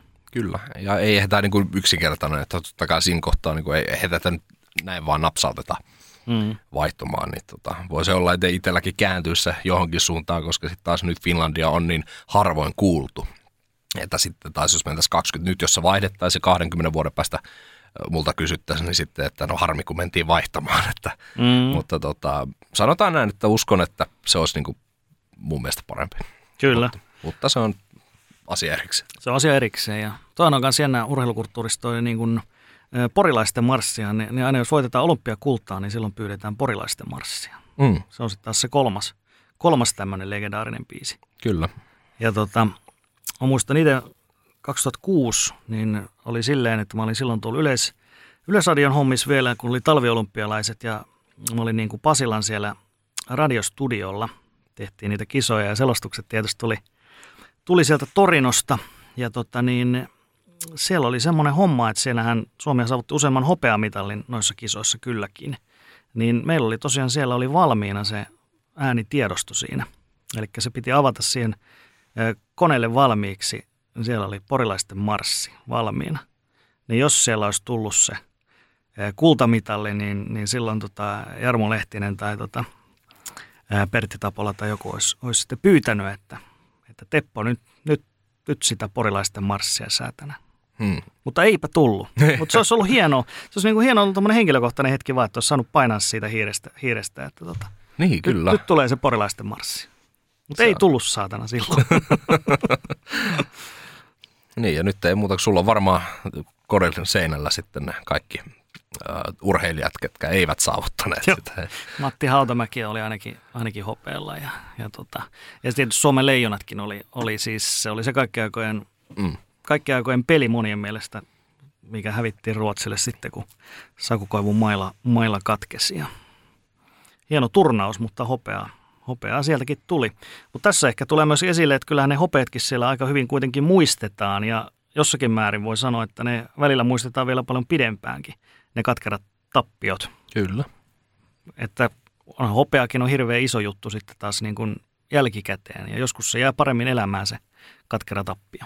Mm, ja nyt tuli itse asiassa mieleen siitä, että niin kuin katkeran tappio hetkellä yleensä suomalaiset on mun mielestä niin kuin loistavia. Että Suomi, suomalainen ottaa vastaan sen tappion. Suomalainen ei heitä hopeamitalia katsomoon. Ruotsalaiset juniorit, en muista mikä vuosi nyt tässä ihan muutamien U20-kisojen muutamat kaksikymppiset kisat sitten, niin Suomi kun voitti, niin ruotsalaiset. Olisiko ollut itse asiassa Klubenissa ainakin lens ruotsalaiskapteenin mitalit tonne katsomoon. Mm. Aivan niin käsittämätöntä.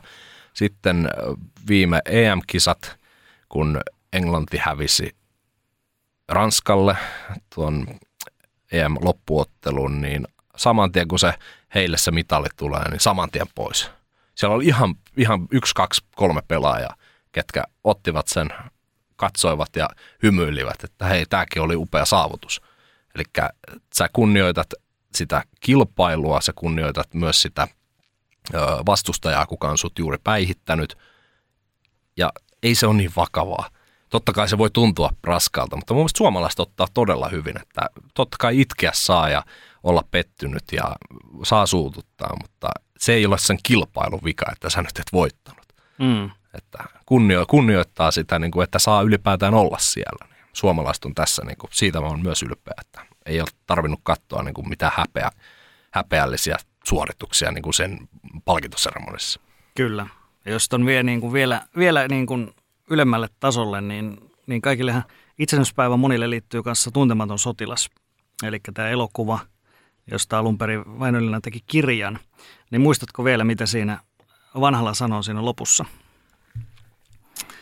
No, en, en valitettavasti. Et varmaan en, tähän sanan kohtaan, tarkkaan. En muista tähän kohtaan. Niin vanhalla sanoo, sosialististen neuvostotasavaltojen liitto voitti, mutta hyvänä kakkosena tuli maalin pieni ja sisukas Suomi.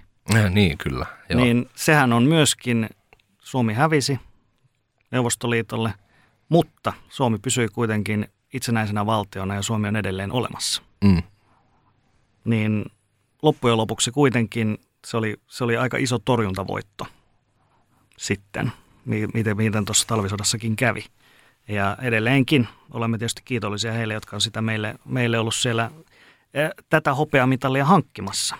Kyllä, ei, se on niin kuin, toivottavasti niin kuin ihmiset muistaa jälkikasvulleen ja sitten myös ystävien kanssa muistella ja niin kuin kunnioittaa sitä, että itsekin reserviupseerina, niin Suomi 100 pinssin itse asiassa sain 2017 itsenäisyyspäivänä Lappeenrannassa oltiin tota, siellä ö, hautumaalla kunnioittamassa.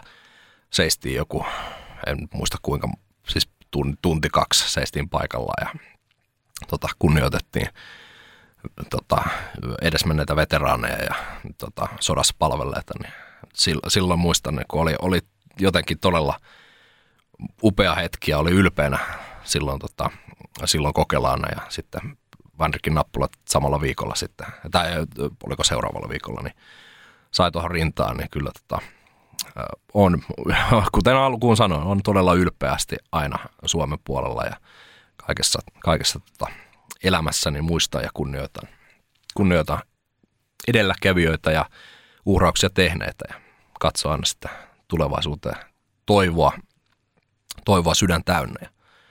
Tämä on hyvä päivä muistaa muistaa tätä niin kuin itsenäisyyden tärkeyttä, mutta pitää muistaa, että itsenäispäivän lisäksi niin vuodessa on vielä 300 ja lisää päiviä. Että mm. pitää niin kuin muistaa joka päivä olla kiitollinen, että suomalainen. Kyllä, kyllä.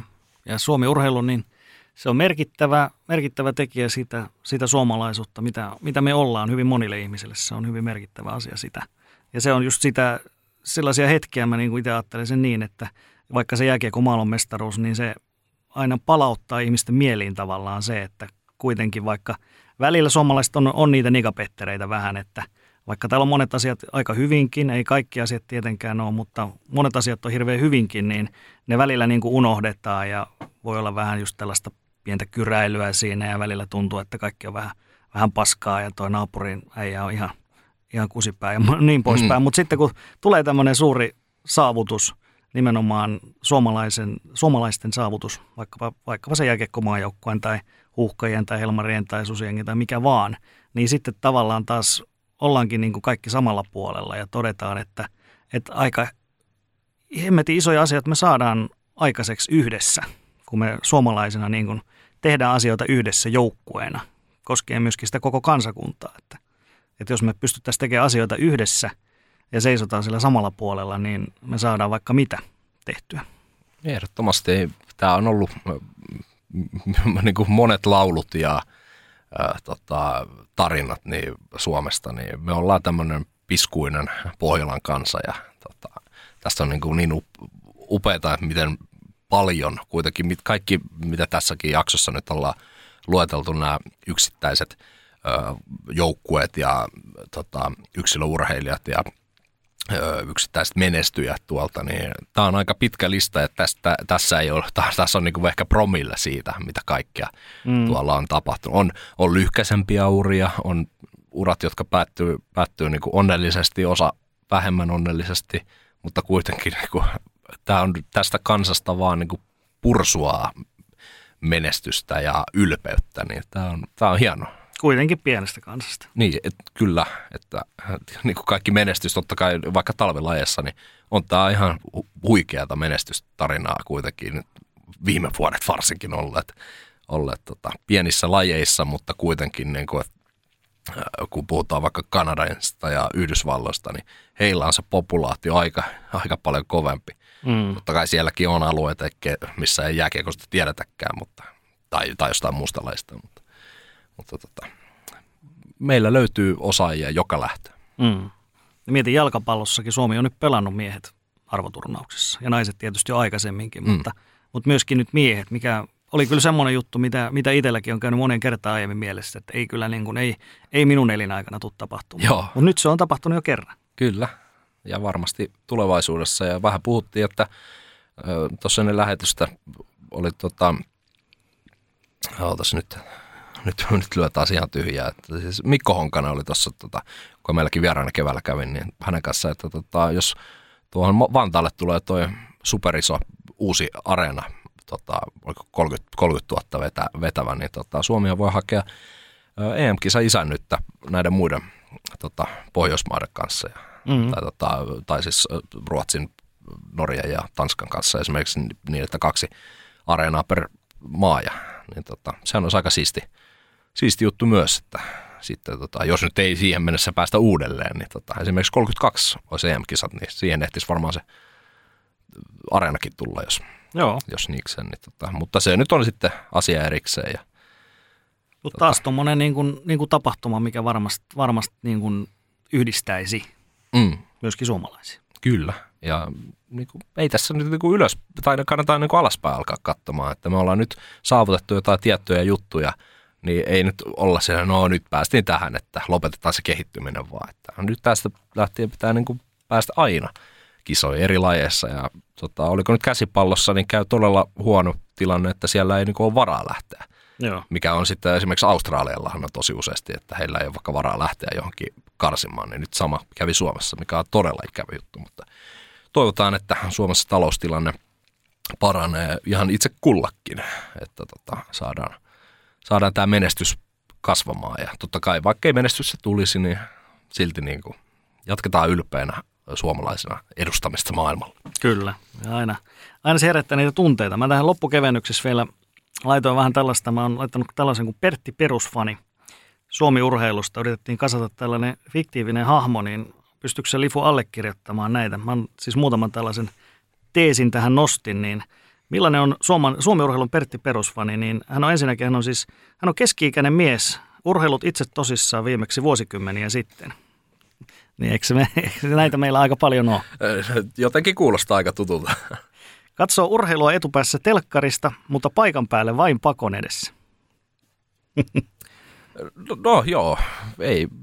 Kyllä se varmaan niin kuin, en tiedä meneekö ihan kaikkiin, mutta, mutta kyllä varmaan se niin kuin, mielikuva on, on aika, aika oikea, että ei niin kuin, hirveästi tykätä lähteä. Että siellä telkkari edessä kyllä kommentoidaan kaikkea. Mutta. Niin, koska jos sä menet paikan päälle vaikka tuonne vaikka tonne Helsingin jäähalliin, niin sitten se on vähän hankala, kun pitää etsiä parkkipaikka ja sitten siellä kaikki on vähän kallista. Ne, jos pitäisi ostaa jotain, se vähän maksaa. Ja sitten kun siellä on ne muut ihmisetkin, niin se vähän häiritsee. No joo, kyllä. Meidän ollaan vähän sisäänkäytyneitä ja tota, introvertteja. Ja sitten tota, tuossa kolmas, niin, niin maajoukkoja menee aina muiden edelle. Eli esimerkiksi kun tunnetun NHL-pelaajan joukkoja suomalaisen putoaa jatkosta, niin Pertti juhlii sitä, että nyt pelaaja vapautuu MM-kisoihin. Niin, joo.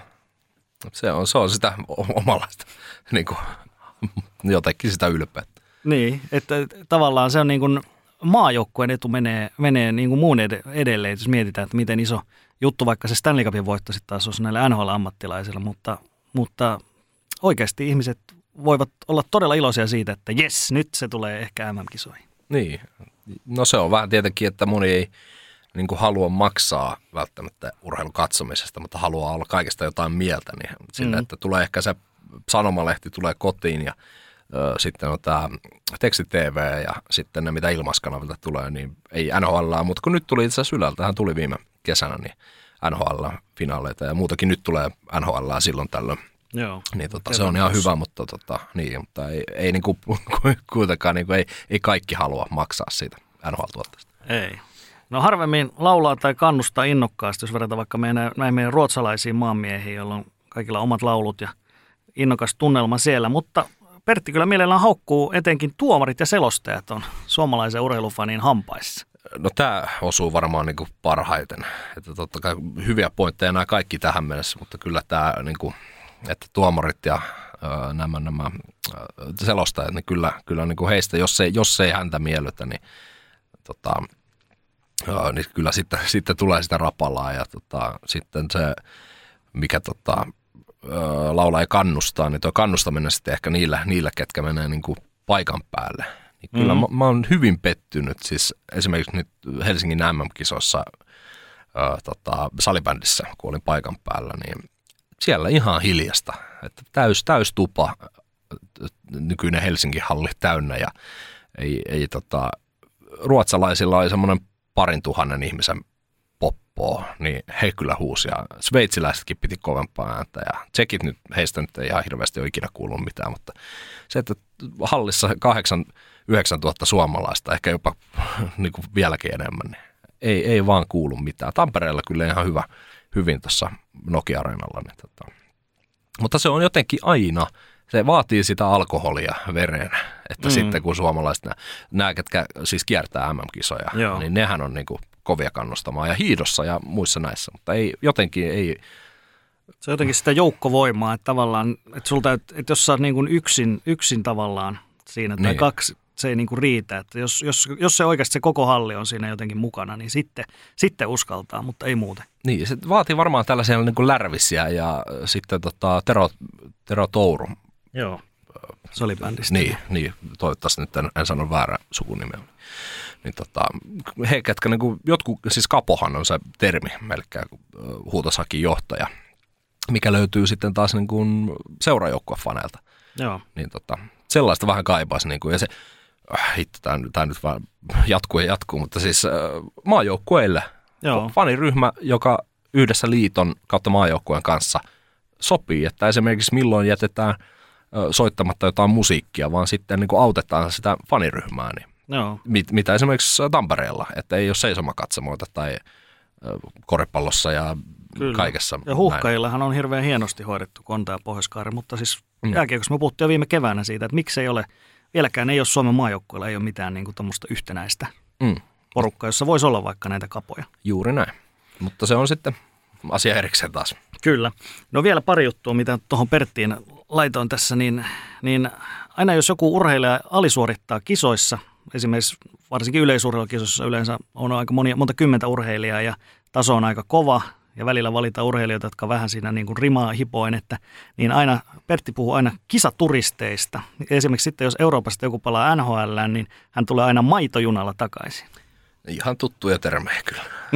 eli, eli se on, että vaikka sä olisit vaikka yleisurheilu MM-kisoissa ja sä sijoitut siellä jonnekin sinne, sä oot kuitenkin niin kuin siinä lajissa, sä oot vaikkapa sadan parhaan urheilijan joukossa maailmassa, mutta sä et sijoitu mihinkään pistesijoille, niin silloin sä oot heti, niin kuin, silloin sä oot heti kisaturisti.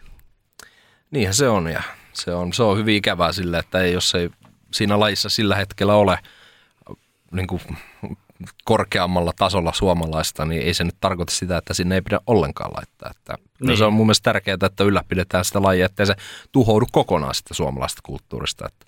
Kuitenkin siinä maailmanlaajuisessa mittakaavassa niin aika harva kuitenkin pääsee sinne kisoihin tai valitaan sinne kisoihin. Mm. Ja sä saatat olla siinä rankingissa kuitenkin ja aika hyvilläkin sijoituksilla koko maailman osalta. Ja sitten tuo maitojunatermi, niin se on kanssa tietysti se, että aina jos, aina jos niin kun joku lähtee johonkin tavallaan isompaan sarjaan, isompaan maailmaan ja sitten tulee takaisin Suomeen, niin sitten sanotaan aina, että no sä tulit nyt sitten maitojunalla takaisin. Niin, siinä ei ymmärretä sitä, mitä nyt tänäänkin ollaan jo puhuttu, että kuinka hemmetin vaikeaa on murtautua vaikka NHL tai MPA-kokoonpano ja sitten pysyä siellä. Kyllä suurin osa saa varmaan niin kuin sen mahdollisuuden, mutta ei, ei sitten niin kuin loppu. Mm. Ja vielä yhden laitoon, niin Pertti suhtautuu edelleen aika epäilevästi naisten urheiluun, naisten palloilusarjoihin etenkin, ja e-urheilu on myöskin vähän tämmöinen, eli ei, ei juuri noterra niitä, mutta jos sitä menestystä tulee, niin silloin hän on kyllä välittömästi mukana siinä ja kaivaa taas sen Suomi, Suomi-lippunsa esille ja heiluttaa sitä ylpeänä, kun nyt vaikkapa e-urheilussa Suomi on pärjännyt. Niin, se tämä on kanssa ja vähän, vähän nyt sille itseäkin vähän kirpasee niin kuin naisten jääkiekossa silloin, mikä voi 19 Espoossa, Joo, niin, niin, niin tota, mistä puhuttiinkin yhdessä jaksossa, niin ää, kyllä silloin oltiin ihan mukana. En nyt en sano, että on bandwagonissa, mä aina toivon niin kuin, naisten, naisille hyvää ja tota, menestystä, mutta jotenkin nyt sen jälkeen niin kuin, se ei ole ehkä itseen niin kuin oma, omasta puolesta tota, niin kuin voi allekirjoittaa, koska nyt siellä vähän enemmänkin on munattu itse se homma, että en mä halua, niin kuin jos miehi, miehissä tapahtuu, mitä nyt naissa on tapahtunut, niin ihan samalla tavalla jäisi vähän sellainen huono maku, mutta, mutta tota, tuolla sanotaan, että perusfani on se sitten Petra tai Pertti, niin kyllä se, niin kuin, nämä kaikki jutut, mitä sä listasit, niin kyllä nämä niin kuin, sukupuolen katsomatta, niin on aika tällaisia, että kotifanit on yleensä aika, aika kovasti niin kuin oikeassa näissä asioissa. Mm. Eli vielä ihan viimeisenä tuosta, että, että onko suomalaiset nyt urheiluhullua vai menestyshullua. Niin jos mä sanon kuitenkin, että on se kuitenkin on, on myöskin sitä ensimmäistä, ensimmäistä niin tota, mitä sä sanot, onko urheiluhullua vai menestyshullua? Mä sanon, että suomalaista urheilua ö, jatkuvasti elävät ovat urheiluhullua kansaa, mutta sitten meillä on se, ö, se niin kuin, yhteiskunnan osa, ketkä eivät seuraa 247 jotakin urheilua, niin he ovat sitten tätä menestyshullua. Koska sen ihan selkeästi niin kuin näkee. Suomi, jos on, on vaikka välierissä, niin kyllä siinä kohtaa, muistan Kotkan tori oli saakelin täynnä siinä kohtaa, kun Suomi pelasi mitalipelejä. Mm. Ja näin poispäin. Mutta ei siellä alkusarjassa, niin kuin siellä oli ne nyt, nyt, nyt on niin kuin aika sukupuoli, tota, pakko sanoa, niin hyvin miesvoittoinen, todella vähän naisia, mutta sitten kun ö, tuli, tultiin mitalipeleihin, niin kummasti oli niin kuin aivan hirveä määrä naisia myös mukana mm. katsomassa. Ja, ja myös sellaisia, keillä ei ollut niin kuin fanikamaa tai ketkä eivät huudella, olivat ehkä puvut päällä siellä ja mm. keskellä, melkein keskellä kesää, niin kyllä siinä huomaa, että si, sitten kun tulee sinne mukaan ne muut, niin he ovat sitten vähän niin kuin he niin kuin näkyy kyllä selvästi. Joo, ja Mutta myöskin tota... paikallisessa urheilussa, niin aina jos joku joukkue yltää sinne tarpeeksi pitkälle, niin sitten sinne tulee aina just tätä porukkaa, että voi katsoa, että jos itse käy niissä peleissä siellä alkukaudella on niitä niin kuin puhutaan kymmenistä ja sadoista ja sitten yhtäkkiä onkin niin kuin tuhat määrin yleisöä ja katsoa, että missä nämä kaikki muut on ollut silloin alkukaudella. Kyllä, että osta molemmat, että siis meillä on urheiluhulluja ja sitten on näitä menestyshulluja mukana. Mm. Mutta kaikkea tarvitaan, kaikki mm. mahtuu tähän. Joo, ei se väärin ole, että, niin. mutta tuota, turha tulla väittämään siis siinä, Juuri siinä näin. kohtaa. Että. Juuri näin, ja me, me eletään tätä niin kuin, jossakin määrin, urheilu on meidän, meidän jokapäiväisessä elämässä mukana, että osittain työn kanssa tehdään podcastia ja, tota, ja kyllä me niin kuin eletään sitä. Mm. Et meillä, meillä on niin kuin aika paha, paha tulla sanomaan, että että tämä olisi ihan humpuukin hommaa, ei se, koska se ei sitä ole. No miten tämä itsenäisyyspäivä, Lifu, jos tämä nyt, monet kuitenkin meillä kuuntelee, suuri osa kuuntelijoista heti julkaisupäivänä ja toivon tietysti, että kaikki, ketkä tänään kuuntelette, niin, niin tässä teille ehkä mielenkiintoisia ajatuksia, voitte niitä funtsia ja tuolta Sporttimeisterit arkistosta, joka on kohta 150 jakson kokoinen pikkuhiljaa, niin sieltä kannattaa kyllä plärätä sieltä vähän vanhempaakin osastoa, eli muun muassa näitä legendaarisia suomalaisselostajia, joita tänäänkin on puhuttu, niin sieltä löytyy tosiaan Antsa Mertarandan henkilökuva löytyy, Tapsa Suominen on siellä ja tota, Kyllösen Mattia on Eskola, Jussi Eskola on siellä ja, ja paljon, paljon muitakin tota, klassisia selostajia on käynyt meidän vieraana, niin muun muassa heidän, heidän muistelutaan löytyy, mutta mitäs Lifu, jos mietitään tätä itsenäisyyspäivää, niin miten, miten sä aiot sitä viettää? No, kuten sanoin, niin kotona ollaan ja, ja tota, enkö mä nyt yksin, yksin jotain keksi, että kyllä varmaan jotain urheilua tulee telkkarista, ainakin nyt noita potkupallokisoja ja tota, en nyt tiedä. Kyllä sitten varmaan tulee katsottua tuntematon sotilas jossain muodossa, että katsotaan mit, mitä tota, esimerkiksi Yleisradio meille näyttää, että minkä versio sieltä tuleeko se 2017 versio, mikä saatiin nähdä sitten tuolla Vekaranjärvelläkin tota ihan kunnon teatterista vai, vai mikä versio, mutta ei ihan rauhallisesti ja tota, suuntailen katseita sitten jo kohti joulua, että ja mekin suutamme sitten sporttimestareissa kohta sitten joulu, jouluviettoon, mutta pari jaksoa vielä jäljellä, niin tota, otetaan rauhallisesti ja katsellaan, katsellaan mitä tulee. Mm, joo, kyllä. Itellä on, huomenna on, tai tänään kun jaksoa kuuntelet itsenäisyyspäivänä, niin selostustehtävä on, on asetettu sinne kello 20, tai 20.05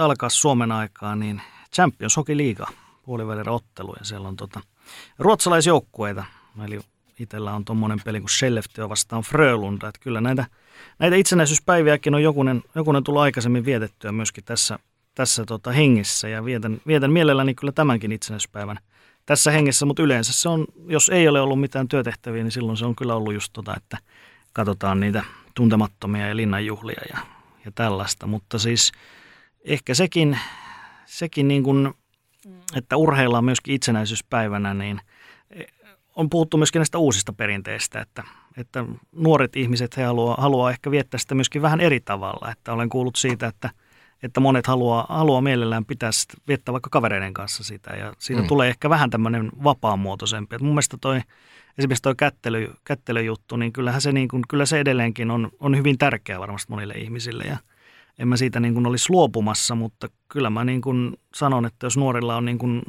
tällaisia hyviä positiivisia tapoja muuten viettää tuota itsenäisyyspäivää, niin kyllä, kyllä tällaiset kaikki uudet kulttuurit on, tai viettämismuodot, niin kyllä ne on mun mielestä ihan tervetulleita. Niin, se ehkä liittyy tähän, tähän päivään, missä nyt nauhoitetaan, niin tähän uuden, uuden vuoden itsenäisyyspäivän aattoon, milloin sitten ehkä nostetaan niin sanotusti maljaa tälle itsenäiselle Suomelle ja tota, mm-hmm. sitten huomenna ollaan sitten vähän rauhallisemmin. Itse en yhtään tiedä, mitä tänään vielä illalla teen muuta kuin, että laitan tämän jakson kuuntelijoille kuunneltavaksi tuonne suoratoistopalveluihin. Niin tota. Mutta No. Ei siinä. Nostetaan malja ja juhlitaan, juhlitaan tota... Suomi leivoksilla ainakin tuossa näkyy. Niin, me otetaan nyt tässä pikku, pikku itsenäisyyspäivän juhlat tähän maanantain loppuun ja katsotaan mitä sitten tästä keksitään. Ja pari jaksoa vielä, koitetaan jaksaa ja sitten hetki huilitaan. Mm, joulu, on, joulu on tulossa, mutta vielä tosiaan ensi viikolla ja sitä seuraavalla sitten huipennetaan tämä kausi, eli silloin 20. joulukuuta ilmestyy sitten kauden viimeinen jakso ja sitten, sitten jäädään odottamaan seuraavan, seuraavan kauden alkua, joka sekin sieltä kyllä pikaisesti tulee. Eli tota, tämä oli, tämä oli hyvä mielenkiintoinen setti minun mielestä, Lifu. Joo. Me saatiin vähän, vähän tämmöinen erilainen, erilainen taas. Tämmöinen itsenäisyyspäivän teema on niin tämmöinen aika juhlava kuitenkin tämmöinen tämmöinen aika vakava henkinen keskustelu, ehkä tuota loppua lukuun ottamatta. Joo, tämä nyt vähän, vähän venytään meidän suunnitelma, suunnitelmallisesti, että vähän pienempi tai lyhyempi jakso saataisiin, mutta tota, joudutaan nyt yrittämään sitä uudelleen. Viimeistään sitten ensi kaudella, niin tota, koitetaan Joo. vähän miettiä, että saadaan näitä vähän, vähän tiiviimmäksi, mutta sanotaan, että tämä syksy on ollut vähän tällainen, että meillä, meillä on tupannut venymään, mutta joka tapauksessa toivottavasti ihmiset on nauttinut tästä, tästä kaudesta ja lopetellaan se sitten, kuten sanoit, niin sitten siinä joulun alla. Niin. Hyvä, mutta ei muuta kuin hyvää itsenäisyyspäivää kaikille ja ensi viikolla sitten taas sporttimeisteri.